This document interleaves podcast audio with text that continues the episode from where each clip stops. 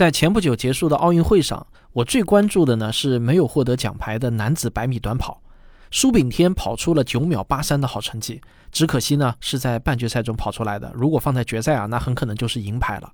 这样的成绩在整个亚洲也从来没有过。这个成绩之所以让我赞叹啊，是因为苏炳添参加比赛的时候呢，都已经快三十二岁了，在这个年龄上还能取得这样的成绩，那是刷新我认知的事情啊。网上流传着一篇苏炳添自己发表的学术论文，这是一篇啊他自己研究自己的论文。从二零一七年开始，国家田径队就聘请了非常有名的教练，帮助苏炳添提高成绩。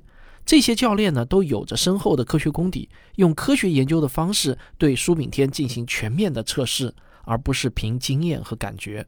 经过科学测试，发现他原来跑步的姿势呢有七项缺陷。然后教练就针对这些缺陷，对他安排了针对性的训练。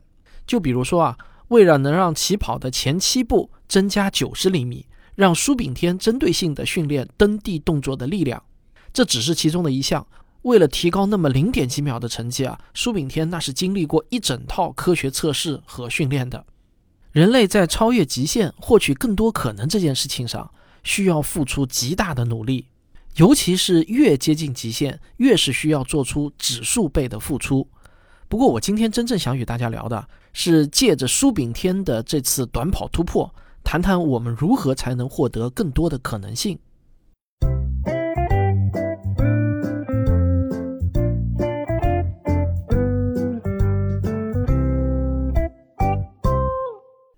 我们都知道啊，这个世界上有很多事情都像短跑，越来越难提高。比如学习成绩也是这样的，从五十分提高到六十分挺容易，但是想从九十九分提高到一百分，那就难得多了。不光是学习成绩，就是买东西、租房子也是一样。如果就是挑一个差不多的就行了，那么不需要逛很多地方，非要货比个三家、三十家的。可是呢，如果就是要求高，非得选中自己心目中最好的，那要么是跑断腿，要么就是要多花好几倍的钱。我们往往会有一种感觉，就是这个世界上的很多事情啊，都像照着一个天花板，越是接近天花板，那么可能性就越小，需要付出的也就越多，对应的可能性就越少。实际上，这并不是单纯的感觉，而是有理论依据的。这就是中心极限定理，它是概率论的一个基本定理。概率论的基本定理有两个，一个叫大数定理，另一个呢就是这个中心极限定理。它的描述很简单，只要样本互相之间是独立的，那么样本数量足够多，最后样本的分布情况啊，就是一个正态分布。就比如说吧，就拿百米跑步来举例子，你随便挑上一百个人去跑一百米，大家都是拼命的跑，没有故意偷懒的。跑完后你再去看比赛成绩，一定是像苏炳添这样跑得特别快的人特别特别的少。反过来也一样，不只是跑得特别快的人少，跑得特别慢的人也特别特别少。在所有的成绩里面，越是接近平均成绩，人数就越多。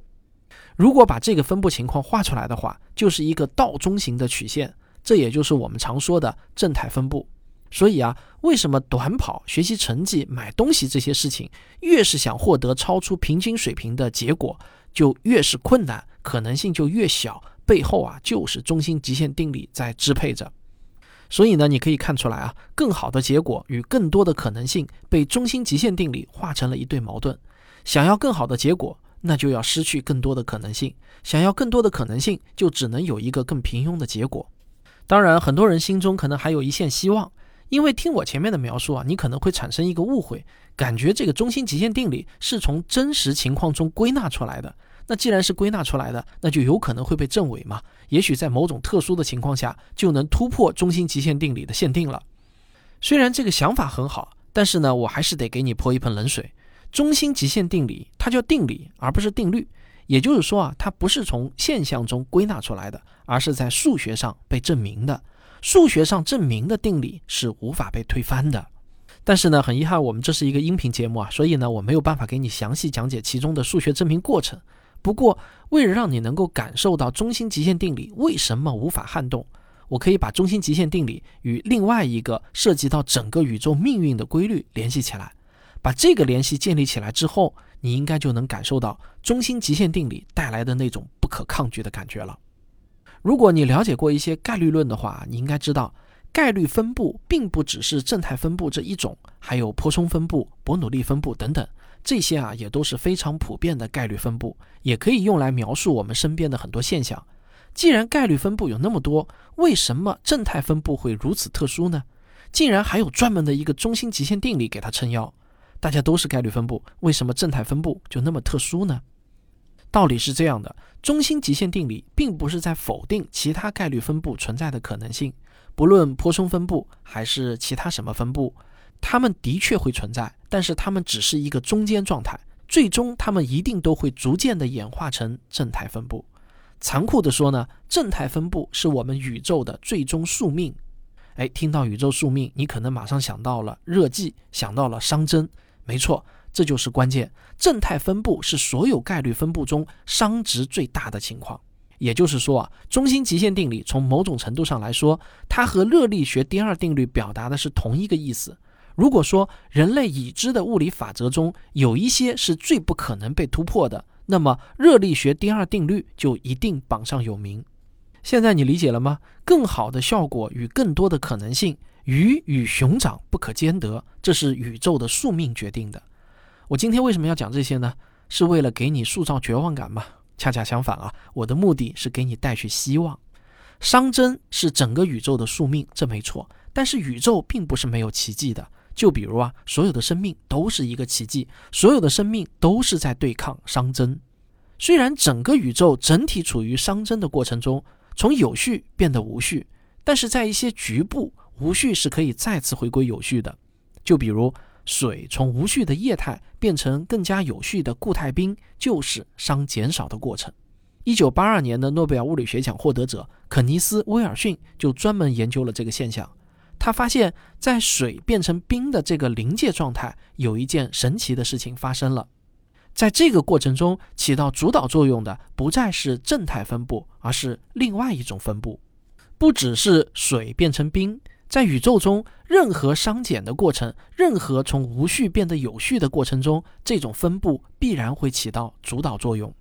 这个分布就是大名鼎鼎的幂律分布，也就是我们所说的二八法则。比如，百分之八十的财富啊是由百分之二十的人占有的，而百分之八十的业绩呢是由百分之二十的客户贡献的，等等等等。幂律分布与正态分布太不一样了。就比如说吧。在幂律分布中，平均值是没有任何意义的。为什么正态分布的均值有意义？那是因为正态分布是对称的，所有的可能性都是在均值附近聚集，距离均值越远，可能性越小，对均值的贡献也就越小。而幂律分布啊，可不是左右对称的，相反，它还是高度不对称的。就拿人们的收入来说吧，财富聚集就是符合幂律分布的。对于大部分家庭来说，他们的收入并不高。但是只需要很少的几个亿万富翁，就可能一下把收入的平均值拉高许多。这样的平均值当然就会失去参考意义。网上常说的一个段子不就是吗？如果你和马云的财富一平均，你也是亿万富翁。所以，我们看一个城市的收入啊，最好不要看平均收入，而要看中位数。更进一步，在幂律分布支配下的现象都是无法预测的。也就是说，不论偏离平均值多远。多么极端的情况都有可能发生，而且还会影响巨大。像苏炳添这样的，靠着努力，靠着科学方法，让自己能够偏离平均值更远，这是值得我们每个人敬佩的。但是我们也听过一句话，有的时候啊，选择比努力更重要。如果你选择努力的方向和选择要做的事情已经开始稳定，开始处于正态分布的状态了，那么你想超越平均值，可能就需要做出像苏炳添一样的努力。但是，如果你选择的是一个正处于临界状态的事情，被幂律分布支配着，那么在这里真的是一切都有可能。可是，什么情况才是我说的这种临界状态？我们应该如何寻找到这样的临界状态呢？那就需要先看一下，为什么短跑、身高这些事情是符合正态分布，都逃不开平均值的束缚，而收入却可以做到幂律分布，多么极端的情况都有可能发生。对于幂律分布发生的原因，现在啊还没有一个统一的解释。不过有一点是肯定的，那就是幂律分布一定是发生在复杂的关系网络之中，一定不是发生在孤立的个体之上。亿万富翁为什么能成为亿万富翁呢？这是因为他创造的财富可以帮他继续创造更多的财富，财富越多，创造财富也就越快。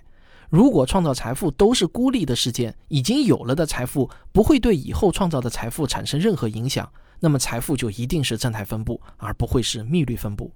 其实不只是财富，技术发展也是这样的。不论是蒸汽机还是电话、互联网，一项技术越是基础，与越多的其他领域发生关系，就越是容易发生幂律分布。每当有一项广泛联系的基础性技术被发明出来之后，就必然像水结冰一样，在很短的时间之内发生翻天覆地的变化。我们这一代人对这一点啊，应该是深有体会的。二十年前能想到二十年后人人都能上网吗？而十年前我们能想到十年后每个人都可以拿着手机点外卖吗？五年前我们能想到五年后用手机看视频不用担心流量费太贵吗？这就是幂律分布的一个特点。幂律分布无法预测。通过幂律分布，你可以知道多么极端的事情都可能发生，但是什么时候发生，会以怎样的形式发生，发生的程度有多么剧烈，我们却永远不会知道。未来充满了可能性。其实我们回忆一下移动互联网这些年来的发展，就知道了。从两 G 到三 G，很多人都会说啊，不就是手机能上网了吗？这有什么特别的？结果还真的是非常的特别，在两 G 时代的人无法想象到三 G 时代人人都用微信、用微博是什么样子的。从两 G 到三 G 的突变也没有让人总结到太多的经验，而四 G 技术出现了，对于当时大多数人来说啊，他们仍然认为从三 G 到四 G 不就是网速快一点吗？有什么特别的呢？但是我们事后来看啊，还真的是非常的特别，比两 G 到三 G 还要特别。如果说两 G 到三 G 只是改变了人们上网的习惯，那么从三 G 到四 G 啊，那可就改变了我们所有人的生活习惯了。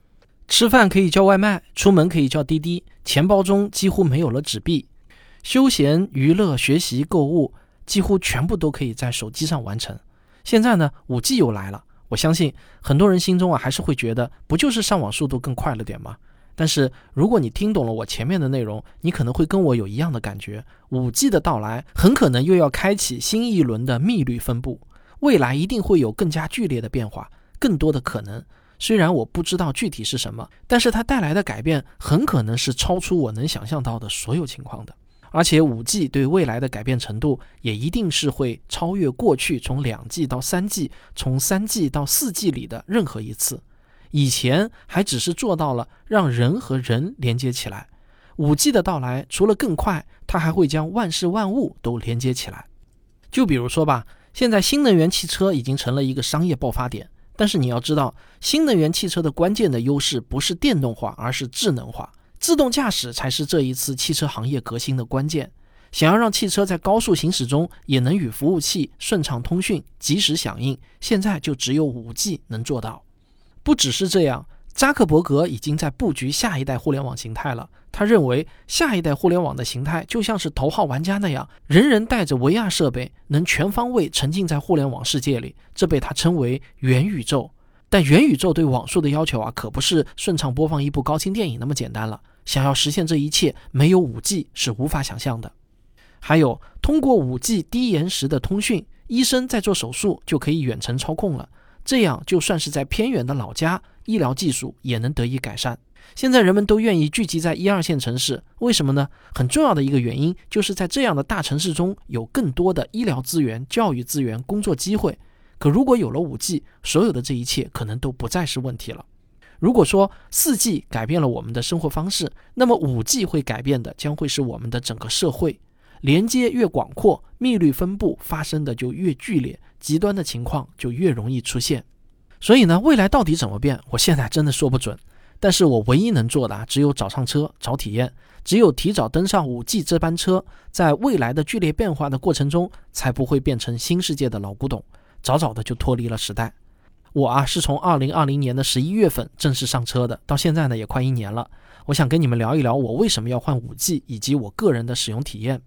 压垮我对五 G 的抵抗心理的最后一根稻草，是在二零二零年的十月份降临的那一天呢。我去虹桥机场赶飞机，过完安检，坐在候机大厅的时候，我就跟所有人一样，很自然的掏出手机看各种消息。我当时用的还是四 G 手机，就感觉那天的网速呢特别的慢，在群里别说发照片了，就是发一句文字都能看到那个小圆圈跳出来闪一下。我估计啊，咱们现代人最厌恶的事情之一就是看到手机中那个不断转着的圈圈了。